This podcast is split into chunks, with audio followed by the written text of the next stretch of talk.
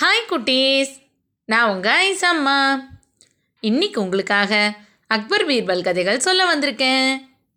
கதை கேட்கலாமா?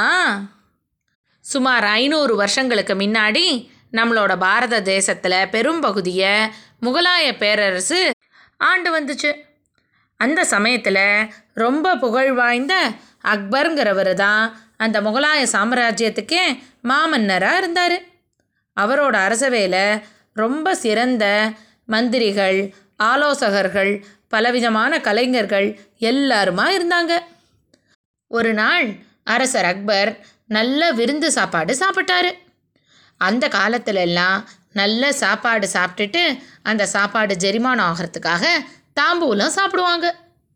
தாம்பூலன்னா என்ன தெரியுமா? நல்ல சுத்தப்படுத்தின கொழுந்து வெத்தலையாக எடுத்து அதில் கொஞ்சமாக சுண்ணாம்பு தடவி அதில் நல்ல பாக்கு வச்சு பக்குவமாக மடித்து வாயில் போட்டு நல்லா கடிச்சு மென்று அந்த சாறு முழுக்க உள்ளே எடுத்து சாப்பிடுவாங்க. அந்த வெத்தலையோட சுண்ணாம்பு பாக்கு சேர்ந்த சாறு வயிற்றுக்குள்ளே இருக்கிற விருந்து சாப்பாடை சீக்கிரமாக ஜீரணம் பண்ணுறதுக்கு உதவும். அந்த மாதிரி அரசர் அக்பருக்காக ஒரு பணியாள் நல்ல பக்குவமாக வெத்தலைகளை மடித்து கொடுத்துக்கிட்டு இருந்தார். அரசரும் அதை வாங்கி வாயில் போட்டுக்கிட்டு இருந்தார். அவர் மடித்து கொடுக்க கொடுக்க அக்பர் போட்டுக்கிட்டு இருந்தாரா? அப்போ ஒரே ஒரு வெத்தலையில் கொஞ்சமாக சுண்ணாம்பு தடவுறதுக்கு பதிலாக அந்த பணியாள் கொஞ்சம் அதிகமாக சுண்ணாம்பை தடவிட்டார். சுண்ணாம்பு சரியான அளவில் இல்லாமல் கூட போச்சுன்னா என்ன ஆகும் தெரியுமா? வாயெல்லாம் வெந்து போயிடும். அங்கே நல்ல எரிச்சலும் புண்ணும் கூட உருவாயிடும். பணியாள் கொடுத்த வெத்தலையை வாயில் போட்ட அரசர் அக்பருக்கும் வாயெல்லாம் வெந்து போச்சு. எரியவும் ஆரம்பிச்சிடுச்சு. அந்த எரிச்சல்னால அரசர் அக்பருக்கு ரொம்ப கோபம் வந்துடுச்சு. அவர் உடனே அந்த பணியாளை பார்த்து உன்னால் ஒரு வெத்தலையை கூட ஒழுங்காக மடித்து தர முடியாதா? எவ்வளவு சுண்ணாம்பு வைக்க சொன்னால் எவ்வளவு வச்சுருக்க? இதுக்கான தண்டனை என்ன தெரியுமா? நீ இப்போ உடனே கடைக்கு போய் உன்னோட கையாலேயே ஒரு பட்டை சுண்ணாம்பு வாங்கிக்கிட்டு வரணும்.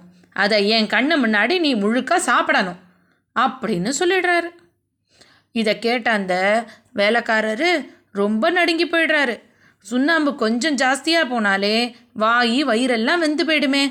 ஒரு பட்டா சுண்ணாம்பையும் வாயில் போட்டுக்கிட்டா அப்படியே குடலோட வெந்து போயிடுமே. இந்த தண்டனையிலேருந்து எப்படி தப்பிக்கிறது? சுண்ணாம்பு சாப்பிடலைன்னா அரசர் நம்மளுக்கு மரண தண்டனை கூட கொடுத்துடுவாரு.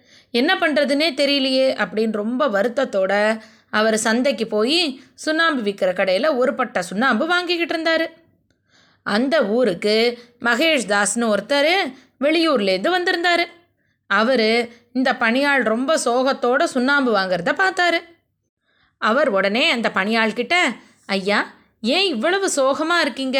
என்ன ஆச்சு? என்ன பிரச்சனை?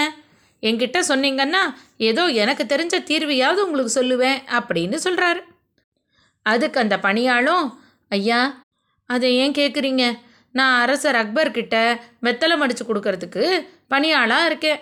இன்னைக்கு அவருக்கு வெத்தலையில் கொஞ்சம் சுண்ணாம்பை கூட வச்சு கொடுத்துட்டேன். அதனால அரசரோட வாய் வெந்து போச்சு.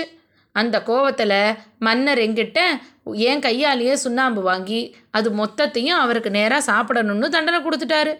இப்போ என்ன பண்ண போகிறேனே எனக்கு தெரியல அப்படின்னு சொல்கிறாரு இதெல்லாம் கேட்ட மகேஷ் தாஸ் அவர் காதில் ஒரு உபாயத்தை சொல்லி அவர் அனுப்பிடுறாரு. அரசருக்கு முன்னாடி போன அந்த பணியாளும் அக்பர் சொன்ன மாதிரியே அந்த ஒரு பட்ட சுண்ணாம்பையும் வேகமாக வாய்க்குள்ளே சாப்பிட்டுடுறாரு.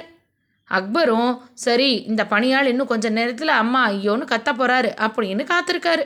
ஆனால் கொஞ்சம் நேரம் ஐயோ அந்த பணியாள் பாட்டுக்கு அமைதியாக அவரோட வேலைகளை செஞ்சுக்கிட்டு இருந்தார்.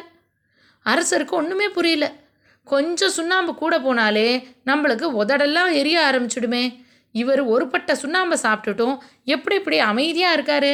அப்படின்னு தெரிஞ்சுக்கிறதுக்காக அந்த பணியாளை கூப்பிட்டு என்ன நடந்தது? நீ என் கண்ணுக்கு முன்னாடி அந்த சுண்ணாம்பு சாப்பிட்டும்? எப்படி உனக்கு வாய் வயிறுலாம் வெந்து போகாமல் இருக்கு? அப்படின்னு கேட்குறாரு அதுக்கு உடனே அந்த பணியாளும் ஐயா எனக்கு இன்றைக்கி சந்தையில் மகேஷ் தாஸுங்கிறவர் ஒரு உபாயம் சொல்லி கொடுத்தாரு. அதுபடி தான் நான் பண்ணினேன். அப்படிங்கிறாரு. அது என்ன? அப்படின்னு அரசர் அக்பர் கேட்கவும் உடனே அந்த பணியாளும் எவ்வளவு சுண்ணாம்பு சாப்பிடணுமோ அதே அளவுக்கு நல்ல சுத்தமான நெய்யை எடுத்துக்க சொன்னார். சுண்ணாம்பு சாப்பிட்ட அடுத்த நிமிஷமே அந்த நெய்யை முழுக்க வாயில் எல்லா இடமும் படுற மாதிரி குடிச்சிட சொன்னார். சுண்ணாம்போட எரிச்சலை நெய் பக்குவமாக எடுத்துருணும் அதனால் எந்த புண்ணும் ஏற்படாதுன்னும் அரசரோட கோபத்துக்கு ஆளாகவும் வேண்டான்னு சொல்லி அவர் தாயா எனக்கு யோசனை சொன்னாருன்னு தெளிவாக அரசர் அக்பர்கிட்ட மகேஷ்தாஸ் சொன்னதை சொல்லிடுறாரு அந்த பணியாள். அக்பருக்கு ஒரே மலப்பாக போயிடுது.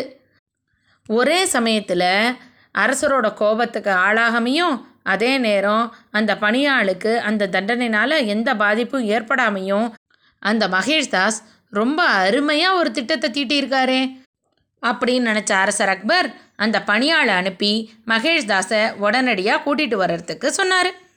அந்த பணியாளும் ரொம்ப சந்தோஷத்தோட மகேஷ்தாஸை அரசருக்கு முன்னாடி கொண்டு வந்து நிறுத்தினார். மகேஷ்தாஸை அரசர் அக்பருக்கு ரொம்ப பிடிச்சி போயிடுது.